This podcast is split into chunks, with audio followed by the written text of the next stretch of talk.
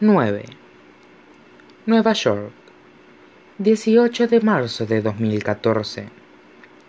Henry aguarda silencio al tiempo que aquel episodio con Bea cobra sentido. Había olvidado el intento de Bea ese día por encontrar una nueva tesis, un detalle que le había pasado desapercibido por producirse en una época caótica, pero que ahora resulta evidente. La chica del boceto, la pintura y la escultura está apoyada a su lado en la barandilla, con el rostro teñido de placer. Se encuentran recorriendo Chelsea en dirección al High Line, cuando él se detiene en medio de un paso de peatones, percatándose de la verdad indiscutible del rayo de luz, como una lágrima en su historia. Eras tú. Adiós una sonrisa deslumbrante. Era yo. Un coche toca el claxon, las luces interminantes del semáforo se tornan fijas en señal de advertencia, y ambos corren hasta el otro lado. Aunque es curioso, dice ella mientras suben los escalones de hierro. Desconocí la existencia de la pintura francesa.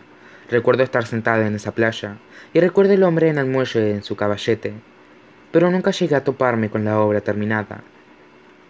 Henry sacude la cabeza. Creo que no podías dejar ninguna huella.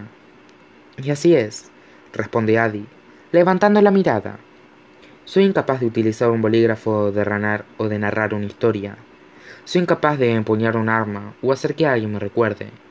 Pero el arte, dice con una sonrisa más sutil, el arte tiene que ver con las ideas, y las ideas son más indómitas que los recuerdos. Son como las malas hierbas, siempre encuentran forma de desarrollarse. Pero no puede salir en las fotos, o en un video, ella vacila apenas un instante.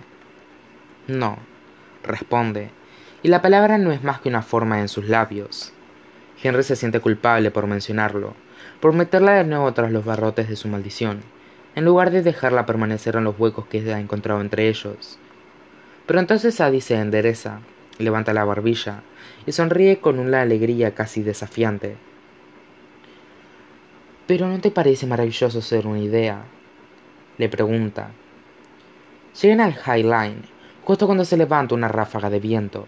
El frío del invierno sigue alojado en el aire, pero en lugar de encogerse y resguardarse de la brisa, Adi deja que el viento la golpee, con las mejillas sonrojadas por el frío y el pelo azotándole el rostro.